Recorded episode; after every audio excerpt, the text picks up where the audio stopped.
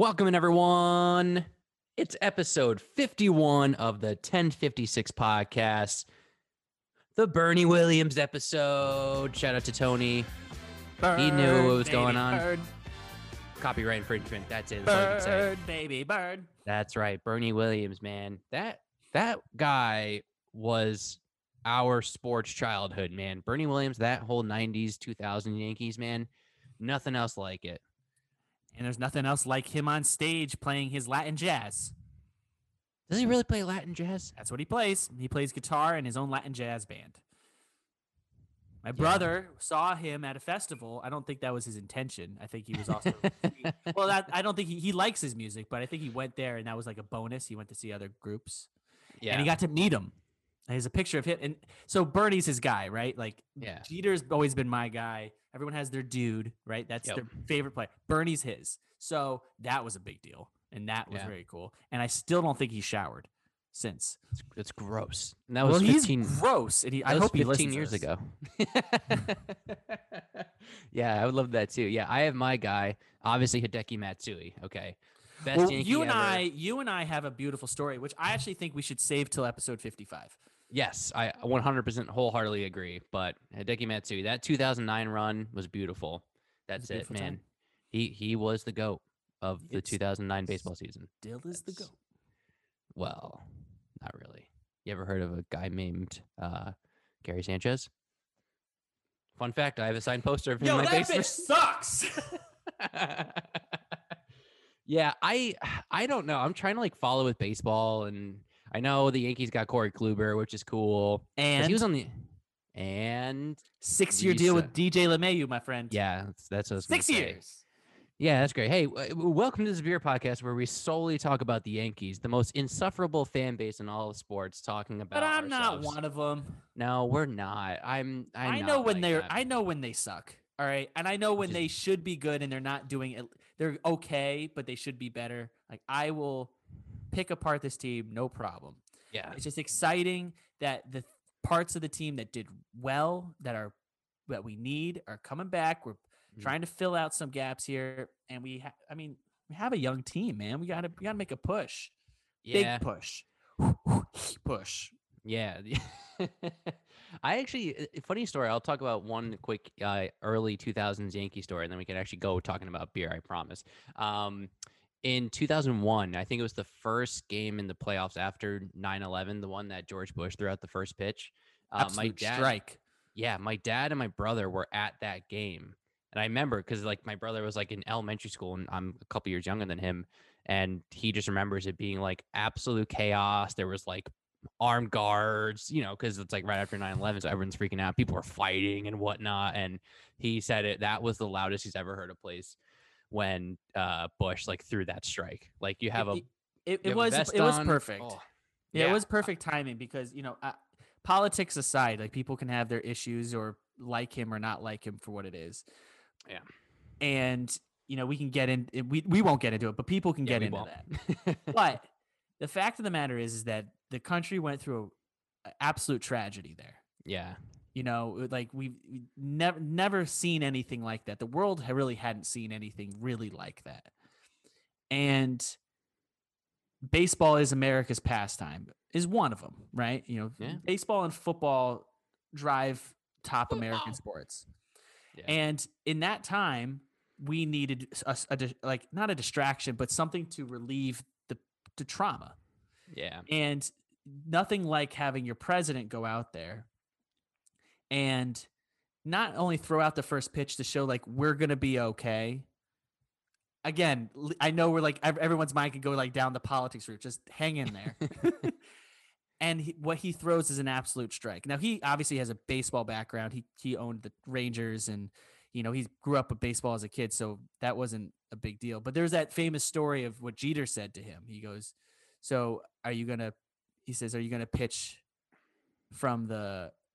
From the Are dirt. you gonna, the he says, "Are you gonna pitch from the from the rubber? Or are you gonna pitch in front of the pl- uh, mound?" He goes, "I'm gonna pitch in front of the mound." He says, "Good, because if you bounce it, they'll boo you." And that's true. If he if he Yes. threw it like if he threw it like 50, 50 cent threw it, we got a problem.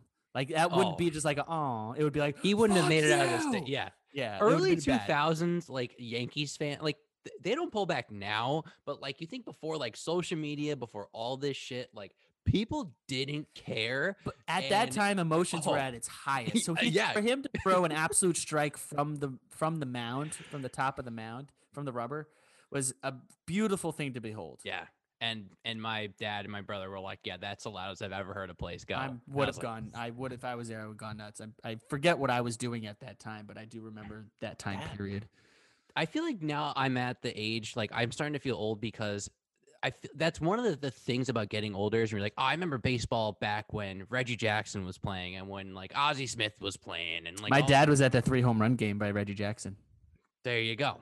And you know, people are like, oh, I remember when uh, Jackie Robinson was playing. It's like I remember when like the from 1999 to 2001, like those three, whatever the three P was, like Tino Martinez, Scott Brosius, Jeter, Bernie Williams, Jorge Posada, like that was 98, 99, 2000. 2001, we lost. That's right to the Diamondbacks. Whoops, whoops, whoops. We Tyler, made it putting the- there, but putting the al- prices and right We almost thing. almost got it. That, yeah, we that, did. that would have been Whoops. the beautiful moment if the New York team won on 2001.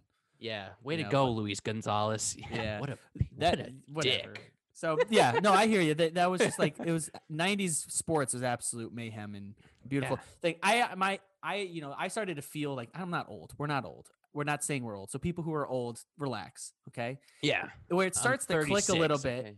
Where it starts to click a little bit is when those athletes are younger than you for the first time. Mhm. So like Bryce Harper was my first one where I realized like he's our age, but his birthday is a couple months after mine. yeah, So it's I realized like, oh, this is happening. My dad always says like, wait till you're older than all the players. Wait till you're as old as the managers. Wait till you're as old as retired managers, and wait till you're older than retired managers. Well, we're close. Sean McVay from the Rams is like 34. We're not like we're kind of far from that, but we're not like Yeah. totally far. we'll see. I I don't know, but uh, yeah, shout out to Bernie Williams. If you're listening to this, what are you doing? And then Want to come on Uh, the show? shout out to your Latin jazz man. So that'd be cool. I feel like that's a bucket list. Bernie Williams. Dude, no, we I'll interview like- anything. I'll interview anybody on this thing. We we need like we need like a celebrity that has like a beer like No, we don't. angle to it. No, we do. Come on, like Stone. he had a Cold. beer once. No, like he makes his own beer. Like like Fine. then how Stone about Cold. how about we review one of the members of the '86 Mets because they were all trashed. Hey, uh, listen, addiction is a problem, Jeff. We should not. I didn't laugh say about on that. cocaine, although that I- too. yeah, didn't you beat Dwight Gooden? I did. I did meet Dwight, Dwight Gooden. Was he on the He was- A6 Mets? I know he was on on the the. Yankees. He was on the up before he went on the down. That's, well, it's he, He- was he on the Mets during that time, right? I know he's on the Yankees, but Yeah. okay. Oh, No what a time! Keith Hernandez and Dwight Gooden and Darryl Strawberry and the like. Yeah, they were pretty boring people. Th- I think they're. I think they were gonna try to make a show out of it. Anyways, let's talk about beer. What? I Yeah. I remember my first beer. Ty, what was your first beer? Uh, that's a great question. I I think it was probably Budweiser. At the age of twenty, at the age of twenty-one. Jeez, Jeff. Wow, I'm not talking about anything illegal here. Oh, right, right. Mine was a Keystone Light. At 20, when you turned 21, when you had your Uh, first beer, jeez, man. that's- 22. I like to. Wait, I give it a buffer year. Oh, that's true. You like you don't like to be the first adapter. You You know, like to- I was just the classic example that your first beer always sucks, right? Like That's it's true. al- It does. always garbage. And You know, not only did I not enjoy my first beer because I wasn't used to the taste of it, I had a bad one to begin with that I still don't enjoy the taste of. I see like that, and that's a great segue because I always think about this. There, there's people like in any like industry where there's gatekeeping involved. Music is a big one, and beer I think is another big one where you you get these people kind of split in half of you drink craft beer, you're never going to touch a macro again. And you get the people who drink beer and are like, I just wanted to crush like 12 Miller Lites. Like there is no in between. It's that is you're on one side of the fence or your other when it comes down to that. I feel like, Although Could I'm more totally wrong. inclined to, I'm more inclined to grab a Yuengling than I am anything else. yeah, I mean, good. I love we love Miller Lite. You know, Live like, forever. If we were ever gonna get a major corporate sponsor, I'm putting this out in the air right now. Miller Lite. Just saying, that would be cool. They have their nose to the internet ground. I'll tell you that right Yeah. now. Listen, we're trending up. I like okay? a Coors. No, no, dude. Are they owned by the same company? Rolling. Rock. I love. I loved Rolling Rock. I was on a kick. For, do you remember that? Like when do. I, It was a problem. I don't know why, but like that's what I would go to. Not that I was like drinking like twelve a day, but like instead of drinking like Miller Lite, Bud Light, I would grab Rolling Rock. And I was like, what? Like no one is trying this, and everyone's like, because that's for seventy year old men Did who you go down to like the club. Did you think that it was like the upper echelon of that style of beer? No, no. Did you put just it on like, some pedestal? No, I didn't. No way did I put it on a. pa- I knew it was like a cheap beer because it was like twenty bucks for a thirty, and I was like, "Wow, this is pretty good." It tastes like it. That actually tastes like water. I know. Oh, there's like that actually does. And I was like, "Oh, this is really good." I think I told my brother one time. He's like, "Yeah, because like it's you and the seven year old people who go down to like their their local like card club or whatever, and drink Ever? drink that. I have no shame in that. I have no shame in admitting that, but I'm I'm I have evolved from that. I drink Miller Lite. Oh yeah. drink- What did you evolve into? What have you been drinking? Transition. No, nothing. Okay. The That's sober fair. month is almost over. When this is coming out, February 1st, it, we're turning anew. And yeah, I'm I'm glad I did this. It's a good like challenge. I almost cracked a few times. I was like, nah, had a busy day, whatever. Have a lot of good beer in my fridge. I do. I'm very like jealous of my fridge, but Uh, Your fridge isn't drinking it. well, my fridge is consuming it. It's It- inside it's of it. holding it. If you want to feel like your fridge, just put it in your hand. No, no, no, that makes too much sense for this joke. No, I'm thinking it's consuming it. Okay, like it's a mouth and it's eating my beer. Okay, So and put the it- can in your mouth and hold it there. Don't don't tempt me. I'm, I'm not that. I'm not missing beer that much. Okay, everyone, chill out. Follow us on Instagram. We'll get that on our story. Um, Here, plug us real quick. Tell people where they can find us. who don't. yeah, good good one. One zero five six p o d c a s t and follow us on Untappd. T i e l e r. And We're only on Instagram for those listening. You didn't say. but uh, also on Untappd. I, I just said follow us on Untappd. yeah, but I mean like on Instagram. Yeah, on Untappd. Hey, how's your Untappd going, Jeff? Oh, it's great. I've added several new beers in the last two years. No, yeah. I always give you shit about that. I'm only kidding. But Um, listen, but listen, for those who are listening who don't know, we have to plug it, dude. The second episode of 1050 Sips is out. it is phenomenal, phenomenal time. It's a good time. Go check it out and listen. Let us know what you think. I want to hear your thoughts. enough people are like, this is amazing. I want people who hate it. Come out of the weeds. Tell us we suck. I'm gonna put your comments in the video. Don't don't you don't think I will? I will. Just saying. No, I mean like yeah. You think- might. Tell us No what you think. We have a new one coming out. We couldn't figure out what beer to use. We're working with Tom M on another one that's coming out soon. Um, but We are? have well, yeah. Remember I told you. Remember I told you about that. Doesn't couple matter. You weeks told me now. Couple weeks. Come on, man. I can't keep track of this week. Ah, well, there you go. Yeah, so we're working with Tom M on something. Um, that's coming soon. Tom, if you're listening to this, yes, I'll reach out to you soon. I haven't forgotten. Blah blah blah blah. Anyway, um, He's always listening. he is, a- which is good. You need, we got to get those numbers up, man. I th- he is. You want to talk about gatekeepers? He is the gatekeeper about what is good and what is not. That's right. Just saying. So He's my uh, gateway. Gateway to what? You didn't think I was gonna ask, did you? You don't. you have an Heavy stouts. Oh. Oh, okay. Yeah, that's a good answer. Not, not. I don't know. Yeah, gateway to sours, you could say, because you hate stout so much that you want to go to. You love sours. Come on. No, I prefer a stout. Do do you? I, I would. I do prefer them. Yes. you looked away when you said that. That's because I'm playing with this Velcro thing. It's keeping Will me calm. um. Yeah. So we have. We actually have one that we got for this next episode. Ah, there you go. We have one uh, that kind of came out of the clouds. Uh, it was. We're not gonna give anything. I'm not giving anything else away to that. But I texted Jeff and I was like, "What do you think about this?" And and the rest is history. So I'm actually gonna be picking that up tomorrow, and I'm looking forward to uh, to trying it. So it's just ride the wave, baby. That's it. That's all. That's all I'll say to that. All right. That's it. What's what's new in in beer news? Dude? No, dude, that's fucking Malkator's thing, man. We can't call it beer news, I obviously. didn't call it beer news. I was gonna say what's new in it. yeah, good, good save there. All right, what's new in news about beer? beer? better. so, uh, two things, two really quick things. Um, as you know, our boy Tom M, the stout season it's always guy, uh, he's doing another raffle. This time supporting local restaurants and breweries.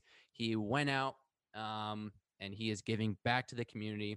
He has a ton of $50 gift cards that he is raffling away to local breweries such as Tribus, No Worries, 12%, Tox, Little House Beard, Five Churches, and then some other restaurants. Blind Rhino, Oak Haven, Eli Cannons, J. Tim's or J. Timothy's, Bar 333, Brewport, some good ones. Um, it's going on between January 27th and February 7th. So if you're listening to this right now, live, I guess, on Monday or anytime between now and February 7th, uh, you still have time. The winner will be announced live the following Monday, next Monday, February 8th. Um, go check out CT Beer Drinkers. You can uh, shoot him a Venmo at Tom M three one six five six. Jeff and I already donated, not to pat ourselves on the back, but we're better than you. So um, that just cut like it clipped at the perfect time. So I you you were saying woo, but it just came out as woo. Sorry if I just like bl- bl- made people's ears bleed by that, but honestly, go support him. Uh, can't recommend it enough. Give back to the community however you can, and uh, there's that. And then speaking of twelve percent, uh, shout out to the Rate Beer results for the best uh, breweries, beers, and new brewer for So I'm, Connecticut. I'm I'm excited. Tyler had told me about this before we started recording, but he did not tell me the winners. So I'm Yep. hearing it. If you haven't heard who won, then I'm with you. I Yeah. I'm excited. We're gonna Yep. get all loose, find out Yeah. who the winners are. We're gonna congratulate our winners and condemn the losers to social isolation. I like this. I, can lay into that too. So uh, for Connecticut, we have best beer.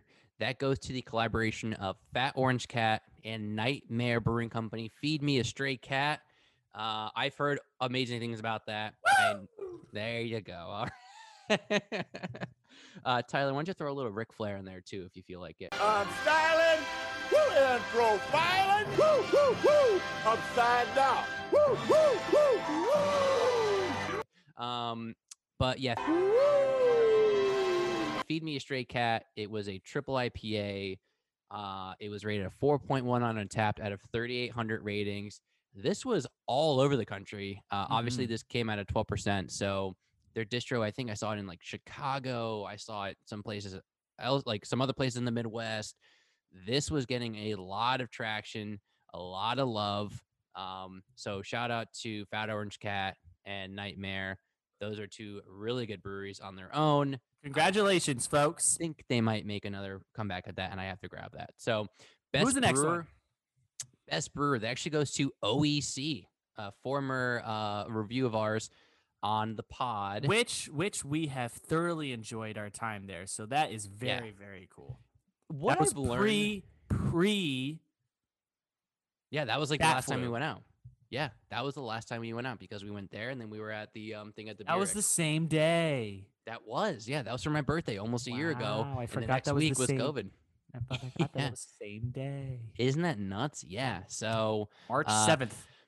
OEC was it it always is this like underground almost like hipster brewery because you don't it's not this like flashy thing you don't see people like lining up to sell out for these beers but a they sell out and beer uh B, jesus b they're all really great beers i think we had i had aura we have orange i remember like those are really good and we have beer reviews coming up sometime in like march at the end of q1 as we say in the biz um, Orange might be up there for best beer of the year. I distinctly remember that.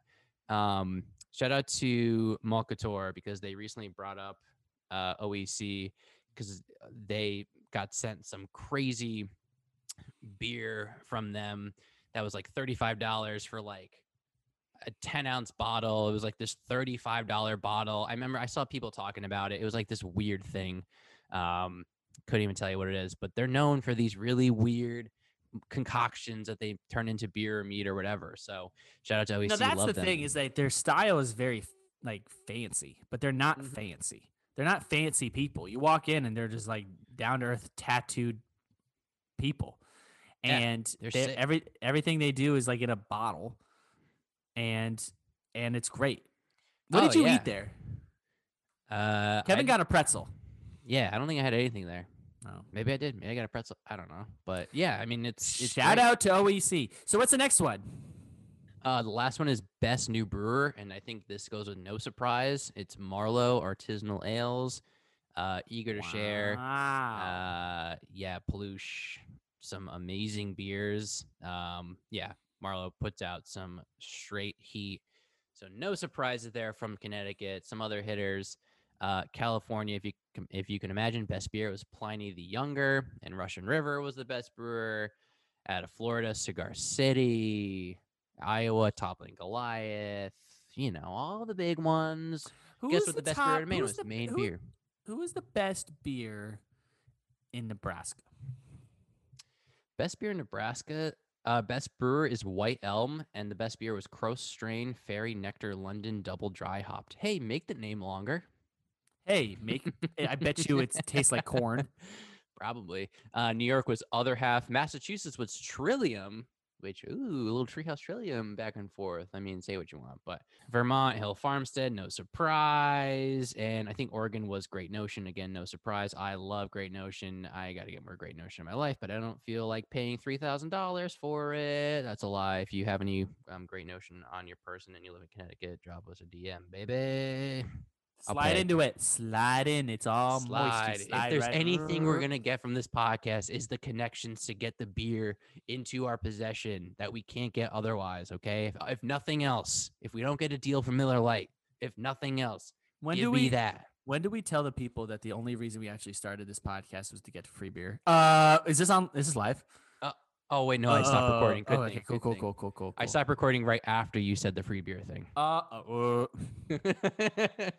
no, it's not, dude. We're like I said, we're journalists, dude. We're trying to uncover the underbelly of this craft beer community. Yeah, I know they're all lizard people, and I'm gonna fucking prove it. They're all lizard people that live at the center of Connecticut. Yes. Where do you think they get their water? The Earth's core. Good point. All right. You know Told what? You got me there. Told you. That's got why our food, that's why our beer is delicious. Delicious, man.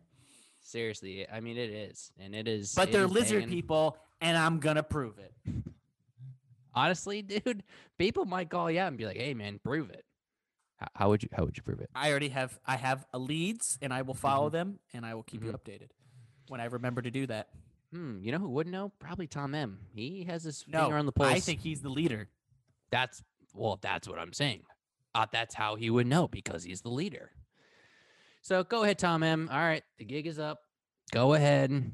All right, we'll wait. Okay, we'll we'll post your response on our story, which we probably won't. But if I for, if I remember, None of this is gonna be remembered. No, none of this is. Um. So we had a great interview today. Yes, good way to read my mind there. Uh, yes, we did. So we were really lucky to have on Daniel Flynn. He is the founder of DRF Consulting. So he Not lizard lot of- person, by the way. I could prove that. confirmed, not lizard person, confirmed dude, um, the dude, as I said. And yeah, yeah, he works with a lot of breweries in Connecticut to help with things like payroll and with like sales Financing. tax and and QuickTime and Excel. He started listing the things off, and I was just like, it just sounds like a lot of Excel. And I feel like as a brewer, that there it's just a lot of Excel that they don't want to do, and and that's where that's where good old Daniel Flynn comes in. So uh, he goes over a lot of what he does and sort of how breweries have turned around in the pandemic, what they've done, how they've reached out to him, you know, and, and what have you. And um, yeah, then we talk about some of his favorite beers from the state. So I don't know. I it was I honestly I love it. this interview because he's just a really cool guy, and I think that everyone else is gonna love it. And I think if you are a brewery that might be listening, or you know somebody and you know that they're they could use some help, with the Yeah. boring number stuff that is so unbelievably important, then uh, Yeah. contact Daniel Flynn. He is he has plen- he has so many clients. I'm sure they could all vouch for him. He But has like he's always three take- thousand clients. He's taken on he always taken on more clients. So please reach out to him if you have any questions. He also just for has a few clients that aren't breweries. So don't feel like you have to be one. Yeah, Contact it'd be really Go cool out, if you did. Because reach out to him.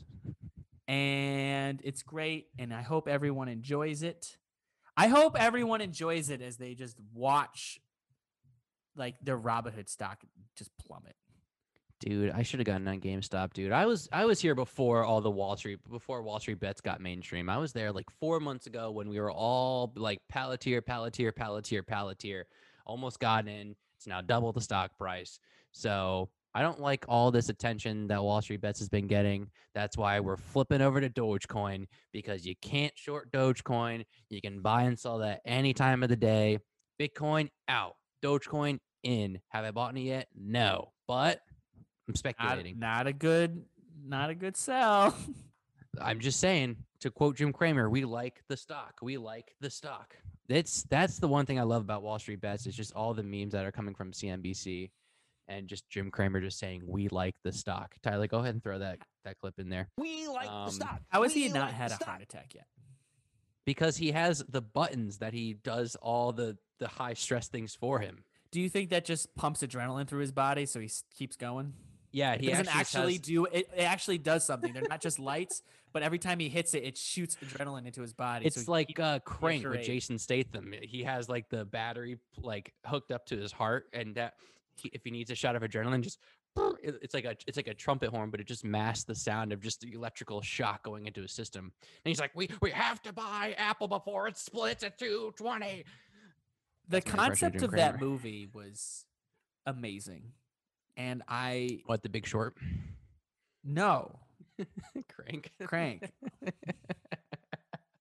yeah, of course it was. It was very unrealistic. I just in the i think we should just- i think we should we should do that for one episode no. We have to keep our adrenaline we'll we'll measure our adrenaline levels we have to we'll measure our heart rate and for the entire length of the episode we have to maintain it at a certain point and we'll Alright, do it I'm live on instagram I'm just gonna wake up from resting, hop on the podcast, have like a 60 beat per minute heart rate, and be like, okay, I just got to keep it above 60, which means I'm living.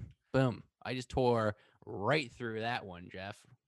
no about- go- it's gonna be not okay What are you doing? i'm falling everyone- out of my chair He is laying flat on his chair, guys. This is this is the part where everyone gets really annoyed at us, and they probably like, all right, get to the interview. So all right let's do the interview fine, we'll do the interview. Here's a boy, Daniel Flynn, DRF Consulting. Um, you can follow him on Instagram at DRF Consulting. Follow us on Instagram at 1056PODCAST. We have some good stuff coming. Maybe a live show might be creeping up there a little bit. You never know. But uh, after this weekend, we have some good stuff in the mix. Another 1050 sips coming out next Monday and a new episode after that. So stay tuned, everyone. We love you all. And here is Daniel Flynn. bye And we're back. And as always, I always say if you read the title of these episodes, which I hope that you do, we're joined by another individual somewhat in the beer industry, maybe not directly affiliated, but he's been helping out dozens of Connecticut breweries from all things on an accounting and consulting level. This is someone, uh, like we said right before we started recording, that we always see on social media interacting with Connecticut breweries. I always thought be great to have on the show, learn more about his business, learn more about what makes him tick, and all those things combined brought us here today. We're joined by Daniel R. Flynn. He is the founder of DRF Consulting, and it's a pleasure to have you on today. Daniel, how you doing? Doing well. Pleasure is all mine. Thanks for having me. No problem at all. So I will kind of jump right into it because when we first talked about doing this interview, this was the first question that I've had at top of mind. Um, in what you can sort of share, how have your clients been adjusting to everything like COVID related is has this been a frantic struggle? Has this been a new opportunity to like find some way to stay, you know, in the in the green, if you will? How has that experience been overall? Well, um, it's it was frantic in the beginning, but uh, I I want to say the, the breweries that I work with and the breweries in general did a great job of sort of rebalancing and finding new revenue streams to deal with regulations and to deal with you know the safety precautions and all that. So it was it was pretty frantic in the beginning. I'm not going to lie, there were some some not so nice phone calls that we had to have, but um, I think the majority of the breweries did a nice job um, rebounding and sort of expanding and doing new things, which I'm sure you've, you guys have seen firsthand. You know the the canning, the you know all, all different kinds of stuff. So um, yeah, it's it's been a little bit of everything. As much as you don't want like a global pandemic because somebody decided to eat a bat in China, like as much as you don't want that, like the, it's awful. Like I'm, I'm being serious. I make I make light of it because I'm trying to keep like it light, but it, it affects everybody very very heavily. But at the same time, that kind of adversity brings out the best ideas. Like the, those who can pivot, right?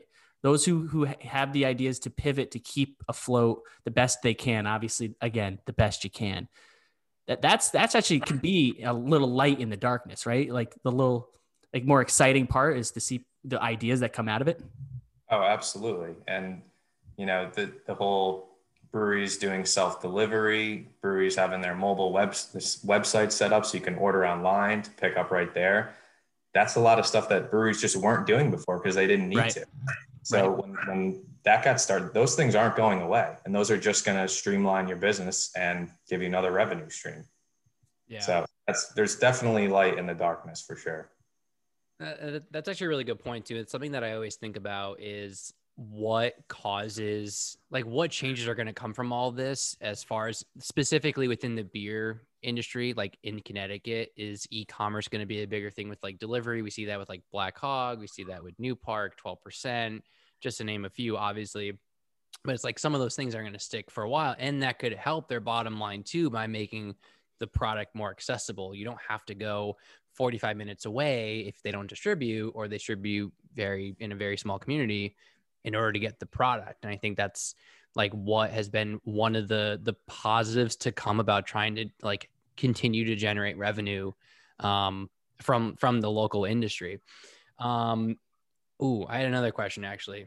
Um when with the, all the breweries opening up i think now that there's probably 120 i want to say in connecticut as of this year um when someone let's say like i'm a prospective brewer or would it be exciting from a like accounting standpoint to say get involved in, in a brewery scene like definitely start a brewery is there this fear of the the saturation aspect from the dollars and cents from the excel spreadsheet standpoint that you're dealing with to say maybe don't do it or take advantage of this opportunity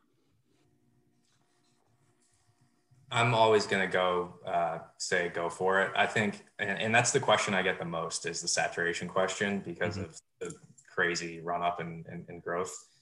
And to be honest, I think that each town in Connecticut could service three breweries, and that's we're nowhere near that number. Yeah. So I mean, there's one offs, and you know, some you know, Stamford could have seven or eight or nine if they wanted to, but some of the small towns maybe one or two but every town could definitely have a brewery and and and do well What is what is giving you that notion that it, it could actually be more and we would be do, do just fine? yeah it's look look what's happened hmm the, the the the amount of breweries that have opened compared to the breweries that have shut down and i'm sure some of the breweries that have shut down you know the pandemic aside i'm sure there were operations or or other issues involved rather than the demand not being there so i'm i know the demand is there look the numbers show that the demand is there throughout connecticut So- Yeah. When we first had our conversation with um with the Brewers Guild, shout out to Phil. Um Our producer. our producer just gonna say producer of this show Thanks. Phil. um he kind of brought to light because we sort of brought up like is there a bubble? Is this eventually going to burst? And is this going to not be a potential like revenue generating thing anymore? And he was like, it's really not. And since then, it's been almost a year since that interview. He's more and more correct in that point. And just to confirm your point, like I think it's possible, really just comes down to can you make a good product? Or, I mean, of course, people can make a good product, but can you brand yourself well? Can you make your product accessible? All those things combined from a front end perspective to try and make something successful. Um, kind of going more on the back end of things because that's obviously what you do before i kind of go into ask my question uh, people who don't know what drf consulting is can you give a elevator pitch as far as like what you do either for breweries or we'll just go with breweries we'll, we'll keep it within the vertical here Sure. So uh, DRF Consulting, which is comprised of just me, is um, full service accounting, bookkeeping, payroll, compliance consulting company. The easiest way for me to put it is I manage everything financial for small businesses, um, which are mostly breweries, other than the year end tax return, because I'm not a CPA. So I do everything else. That, that sounds like a lot. My follow up was, "What can you do my taxes?" So there. no, no, and that's after after the the is there a bubble question? That's the next question I always get. No, I, I don't want to do your taxes. But, but seriously, Daniel, that sounds like a lot. Like, oh, it's it's a it's a tremendous amount of work. So this is a full time gig. Um, it's actually well, as far as time, yes, but I do I do have a nine to five day job as well. Okay because that was that was gonna be my question because it does say say on your website that you've done work with Bank of America and U.S. Trust, and I was wondering, I'm, I'm you don't have to say where you work now, but I was curious, did you move on from those? What seems to me, someone who doesn't not in the business world, right? That's not where my brain is. That sounds like big, big, big stuff, right? That sounds like big business, big companies. I'll keep my mic down here, and then you came and made it more local, right? And That's, I so is that is that what I'm seeing? Is that correct? That's exactly right. I And why did you do that? Um, well, I think it was more of a personality thing. I worked for, like you mentioned, U.S. Trust, which is a private wealth management company. It's a suit and tie, nine to five. You know, I had 485 bosses, and you know, I didn't really have any power or, or have any any really motive to, to get anything done. And it's one of those places where you kind of got to put in 10, 15 years, get a bunch of letters behind your name to get anywhere. So um, I, I, decided to go the small business route, and it's been, you know, 10 times more rewarding, both just from a career and professional aspect and financial aspect as well. So it, it really was like a Wall Street to Main Street kind of a thing. That's amazing. So is, is it rewarding to see those companies that, or businesses like breweries who are just they're much more homegrown to kind of be a part of their process moving forward. Nice pun, Jeff. Absolutely. It's I mean this is you make such a such a big difference when I mean the the amount of times I've had meetings with breweries where and and the, the, family dynamic is very similar with a lot of them. It's it's you know it's a husband and a wife or it's a couple of buddies they want to make beer. They don't want to do accounting. They're stressed about it. They get letters in the mail. They're, they're freaking out.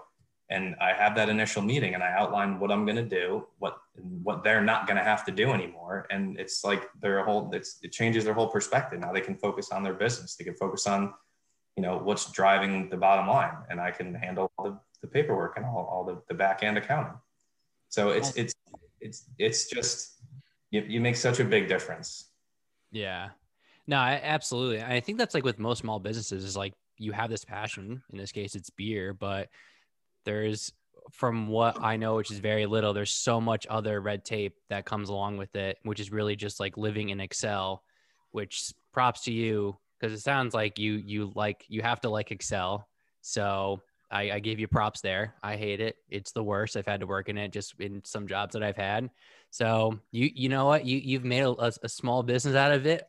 I give you all the credit in the world right there, just alone on that with dealing yeah, well, with Excel. You. And and I, you know, it's it's a lot of it's a lot of accounting. It's a lot of tedious work. It's yeah. but it's a lot of it is it's tailored towards the brewing industry. And over the years, I've just gained so much knowledge about the brewing industry and the red tape that you mentioned. and so I, I have like a game plan going in with every client that I that I that I take on. So. Uh, you mentioned yeah. that you do workouts a, a, a, few other clients. You don't have to name them, obviously, but outside of breweries, what kind of fields, what other types of businesses are you working with? So I have a handful of other types of businesses, um, auto repair shop, gym, and th- those are sort of a, a, lot of my business development. Almost all my business development is is towards breweries because that's my specialty. But you know, you're you're gonna get referrals from from clients. Hey, my my cousin needs help. My you know my wife has a business. Those kind of things, and um, you know those are not in my wheelhouse, but it's the same kind of same kind of processes and same kind of services. So, um, yeah. So there's. But the, but the main clientele is our breweries. Yeah. Oh, yeah. Probably. I think at this point, it's about seventy to eighty percent of my clients are breweries, Connecticut breweries. Have you and I, I, you definitely can't say who, but have you ever walked in and you're looking at the books, you're looking at all this, and you're like, "Holy shit! Like, what is going on here?" Whether it's local or one, like, like a, and you're like, "Well, you really need me." Like a consulting kitchen nightmares. Yeah, yeah, yeah. Like like a Gordon Ramsay kitchen nightmare situation. You yeah. go in and you go, "You you fucking donkey," and then you're just like, "Ah," and you throw a paper like. Yeah. That would be a good show, Daniel. I, it's your idea. You can take it. It's yeah, yeah. It's I, have definitely come across some some uh, some disasters, but nothing that can't be fixed. And if it if it takes a long time, it takes a long time. But mm-hmm. I've never I've never come across anybody where I've told them what has to be done to get them to the place where they want to be and and have peace of mind about their financials. And they're like, eh, nah, never mind. I'll just I'll pass peace of mind on my financials. Everyone's like, all right, just do it. Like get it done. It's it's it has to be done. It's it's you know so important to the health of your business to know where your money's going, know where your money's coming from, and to stay compliant. Because at the end of the day, you know, I'm I work with breweries. I'm trying to keep everyone as compliant as possible because that's the only way we get stuff done at the Capitol. That's the only way we continue to grow.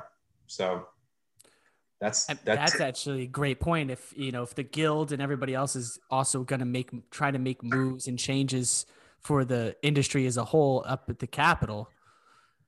I mean, at least you could have everyone following the rules, saying like we're behaving ourselves. So so help help help us out here a bit. Yeah, and and and on that on that note, where the the brewing industry is generating a ton of money for the state. Yeah, and it hasn't, oh, yeah. in my opinion, it hasn't been reciprocated like that.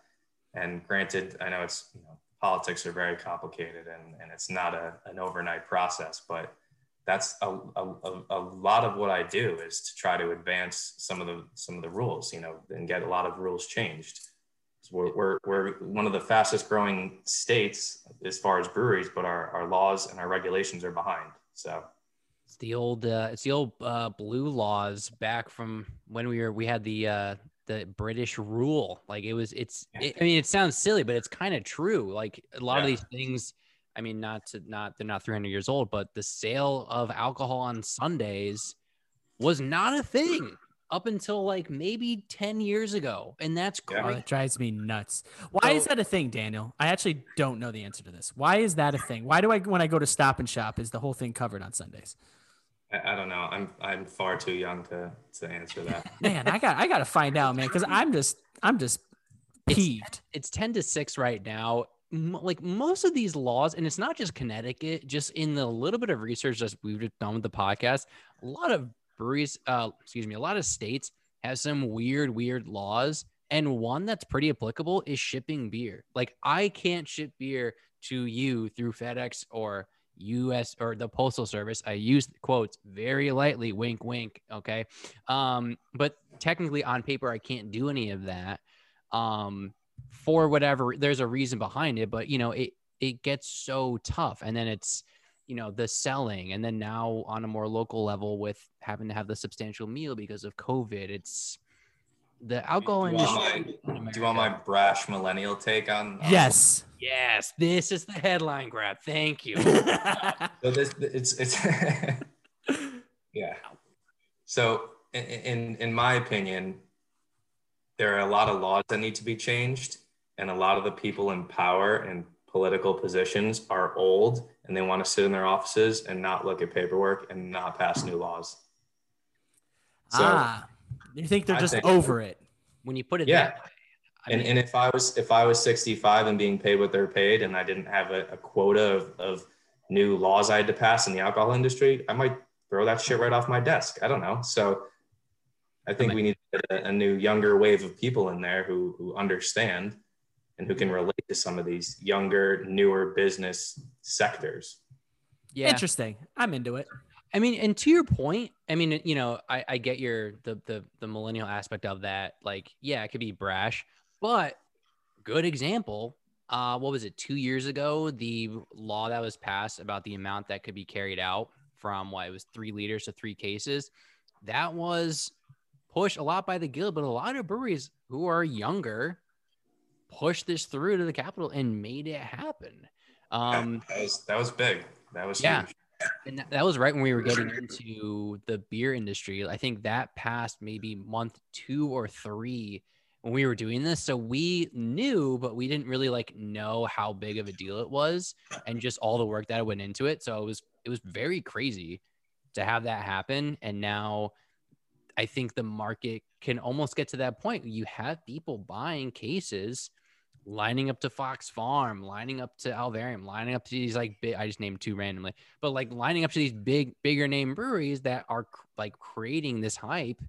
And now we like the breweries can offer that hype to them. You know, it's it, it's pretty awesome to see. I don't think people are going to be, you know, like renting 18 wheelers rolling up to breweries and this whole three case thing is going to be in contention like that it is like a 450 north which is true seen it happen I'll get into that later. But uh, I, th- I think it's a really good start. It really should be no limit, but that, that's just my opinion. That was a whole, Yeah, we'll, we'll we'll take what we can get. yeah.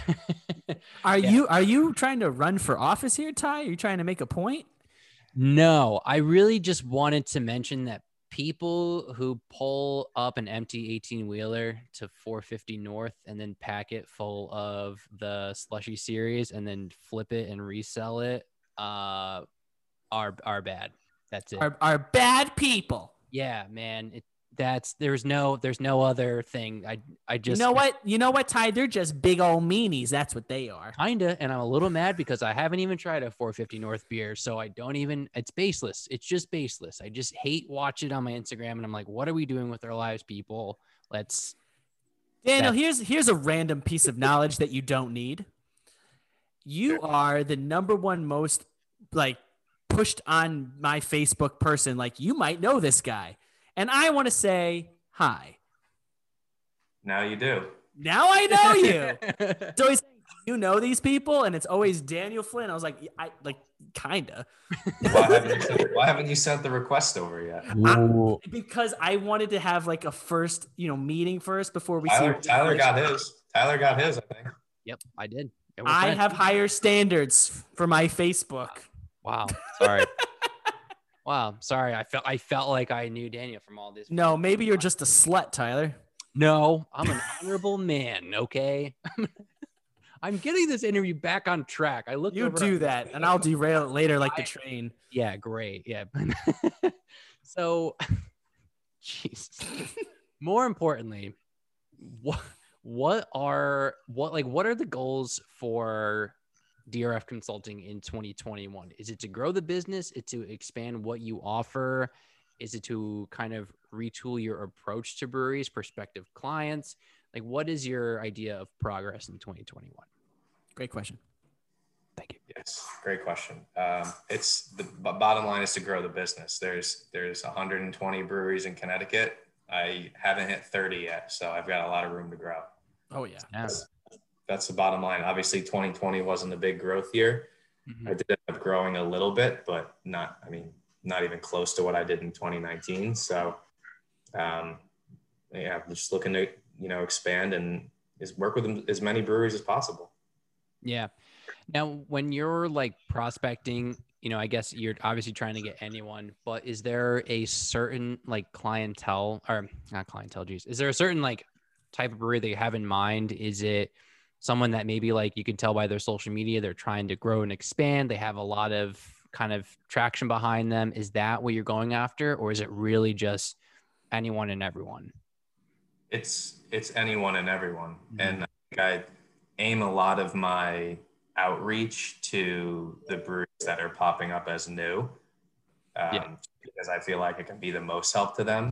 Right. But you know, I I get referrals all the time from brewers that have been around for a while that I just I just I haven't I haven't reached out to every brewery in Connecticut, so I still need to do that. You know, so um, a lot of it's referral driven, but a lot of it is you know as soon as I see a new one pop up, um, you know I'm right in the DMs. Hey, this is what I do. I work with over 20 breweries. I know Tyler and Jeff. I know Phil, and then it's it's it's, it's a way in the door. And they say, "Get get the fuck out of here." they Like, say, you know those guys? Ah. I'm out. That's what that's what they say. That's yeah. how I act when they say, "Hey, I know your co-host Tyler." I go, "Ah." Yeah. And then I I say, "Oh, you know me." Uh, I, same reaction. Yeah, it's to myself. I'm very self-deprecating. So, so when you do reach out, right? Say you you you you slide into those DMs, right?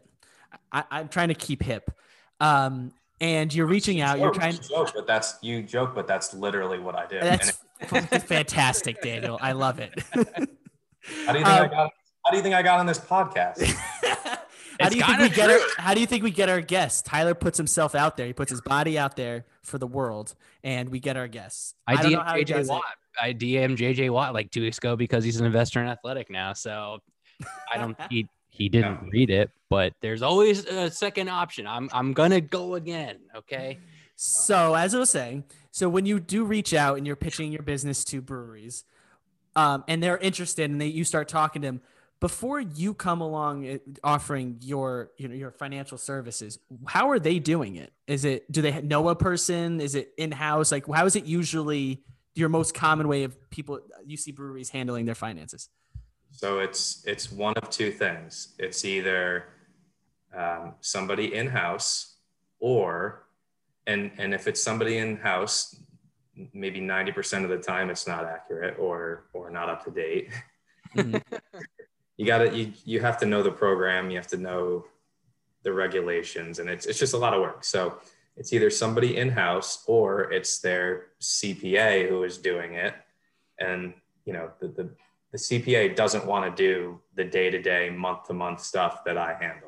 The CPA doesn't want to run your payroll. He doesn't want to pay your excise tax. He doesn't want to pay your sales tax. He doesn't want to do any of that stuff. And the CPA has to charge more for it. So I've actually done pretty well undercutting CPAs and not even undercutting, but just taking work that they don't want to do and doing it.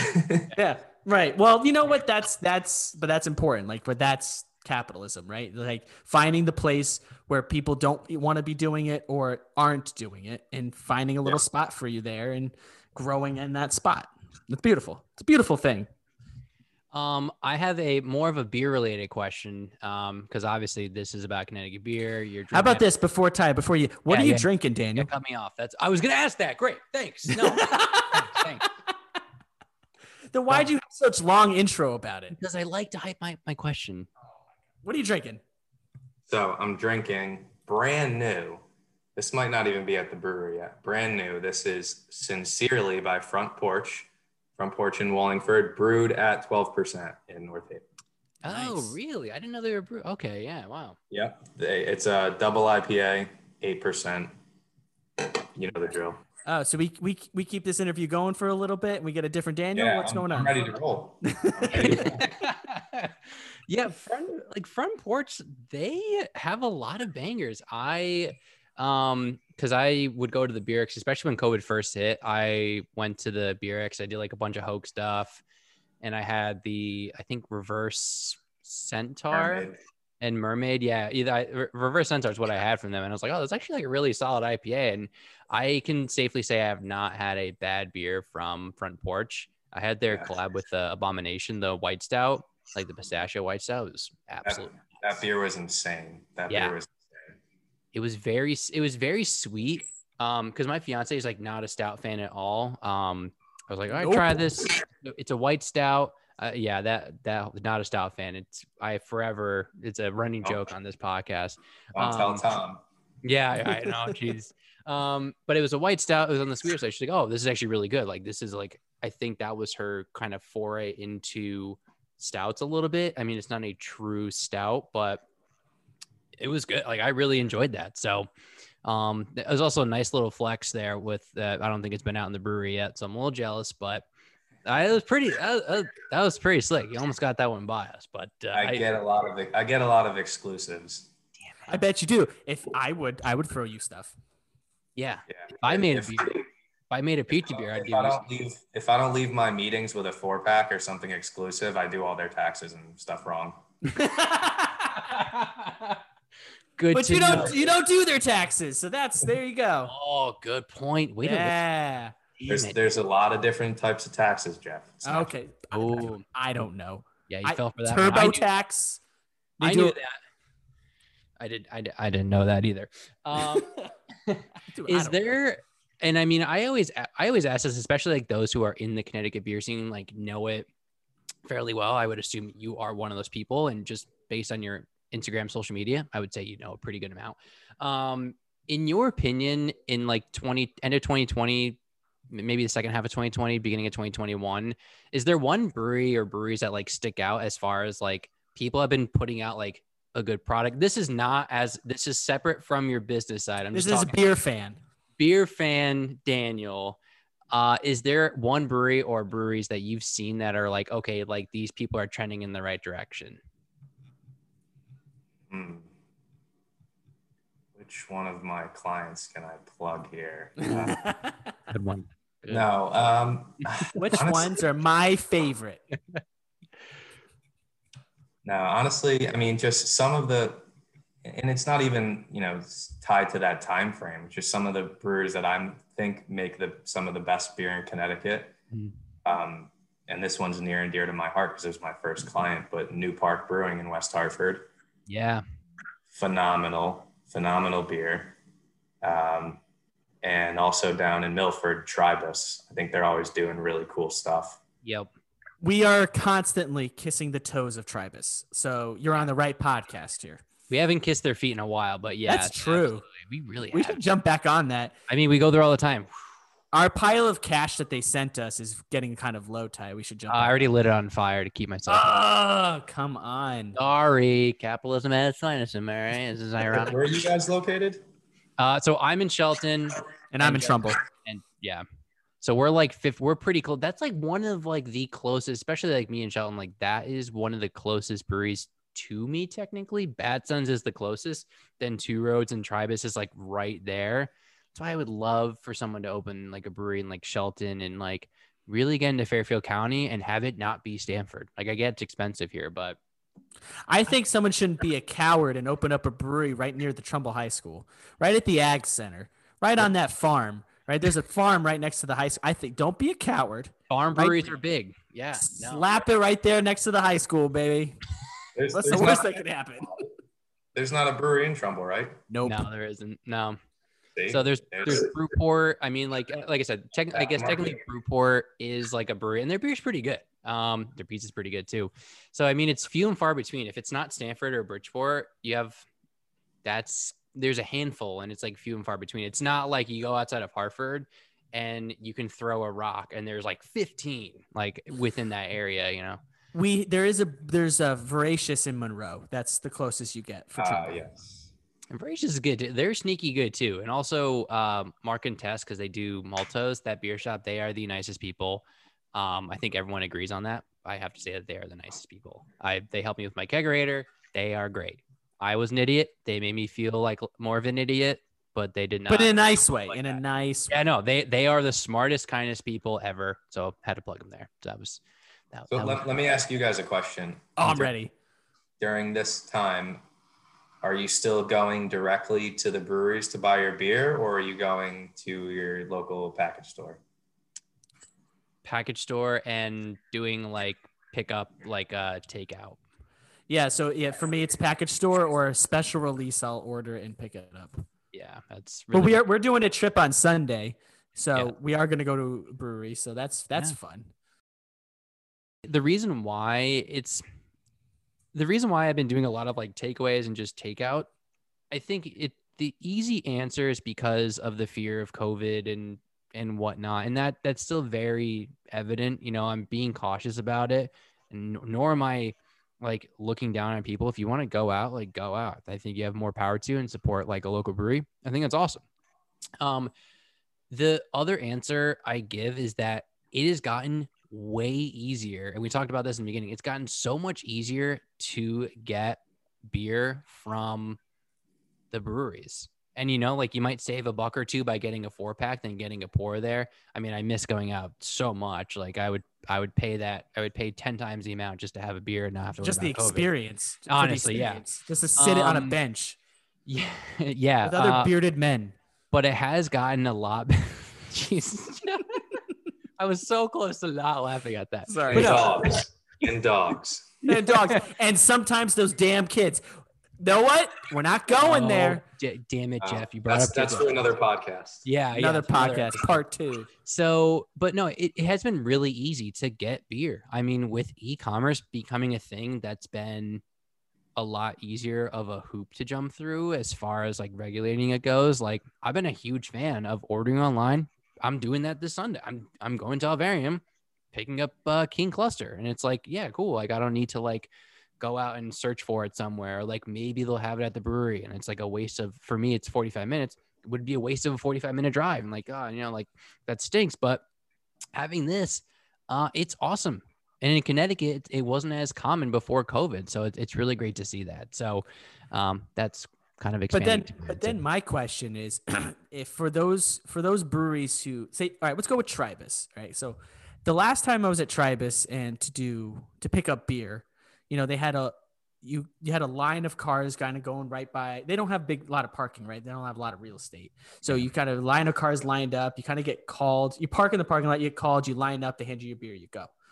But if that is their system for now, but then when we can reopen one day, whenever that is, and they're back to having events and people are chilling there and sitting on benches with other bearded men or whatever it is, And dog- and dogs and kids. And so, but how do you maintain that? Right. Like, cause now it's, now it's like a logistical issue. Cause you can't, you can't have that traffic going in and the people coming in who want to sit like, so I'm not, I, I use Tribus, but not ev- a lot of breweries have this issue of not having a lot of real estate and not a lot of parking. Mhm. How, how do they go about that? That's a good question. Um, The easiest answer is to say you know me and then you don't wait in any lines. That's true. I might try I that. know, I know what you're saying because I, I I remember uh, maybe a few months ago I I went to back east and they had like a whole like this whole it looked like treehouse. It was like a smaller version of treehouse where you wait and drive around. So yeah, it's it's a logistical nightmare, but um, my my expertise aren't aren't in planning and zoning and and, and drive drive throughs. So, but But I, I guess they have to change the system then, how they do it. I don't know because the system thrives on the exclusivity, you know, and that's what yeah. The long lines, and that's The it's, only thing it's just part of the game. I think the only thing You I want could think 500 people to show up for your exclusive drop, they're going to show up. You, and if they're if, if they know it's exclusive, they know they're going to wait in line. I mean, Yeah, I guess less people are going to sit there in their cars if the brewery's open, right? Then they're just like, well, since I'm here, I'll just load it in my car or take it with me when I leave. Because we've done that in the past. where Oh we yeah, go- And we'd hang out for a while. We had ordered something and we would take it when we leave. You know, maybe that's, maybe we just go back to that idea.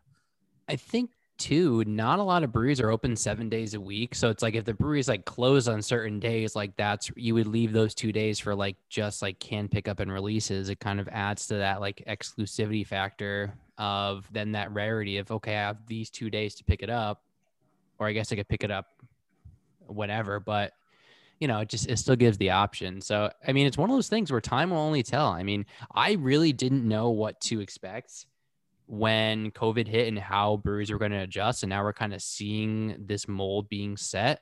And who knows, like post COVID, what's going to happen? And that's hopefully, knock on wood, pretty close. Like what's going to happen after? Because that's a very good point. Like, how are you going to handle that and trying to open a full brewery?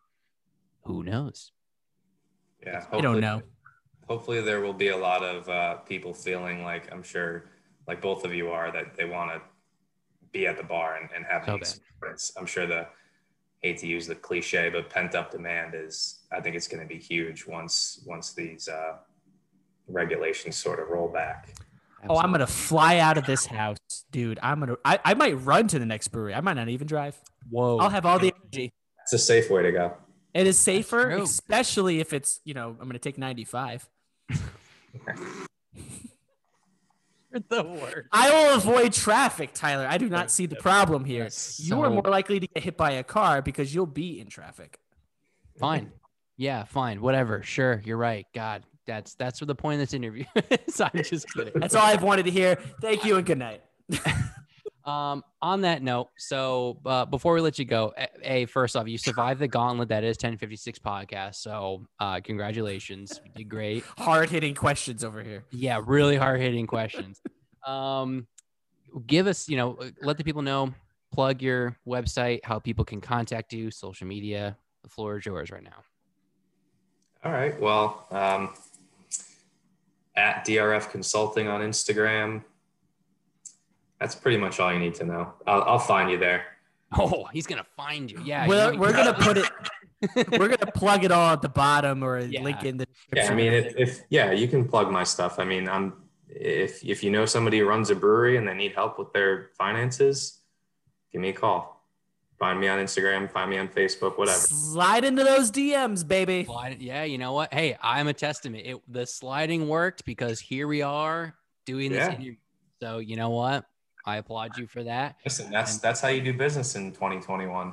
Yeah, you're damn right. And you know what? You're growing list of breweries. Um, obviously you're you're doing something right. So, um, great guy, Daniel Flynn. I said the full name out of respect, first and last name. Um, Appreciate that. Thank, thank you. Uh, in all seriousness, thank you for coming on. Um, I know, I know we've been trying to get this for a couple months, so really appreciate it. And I hope you enjoy the rest of that front porch beer that I'm very jealous about that you're having. So Yeah. there you go. Well, thank, thanks for Thank you. having me, guys. Thank you, Daniel. Thank you, guys. Great.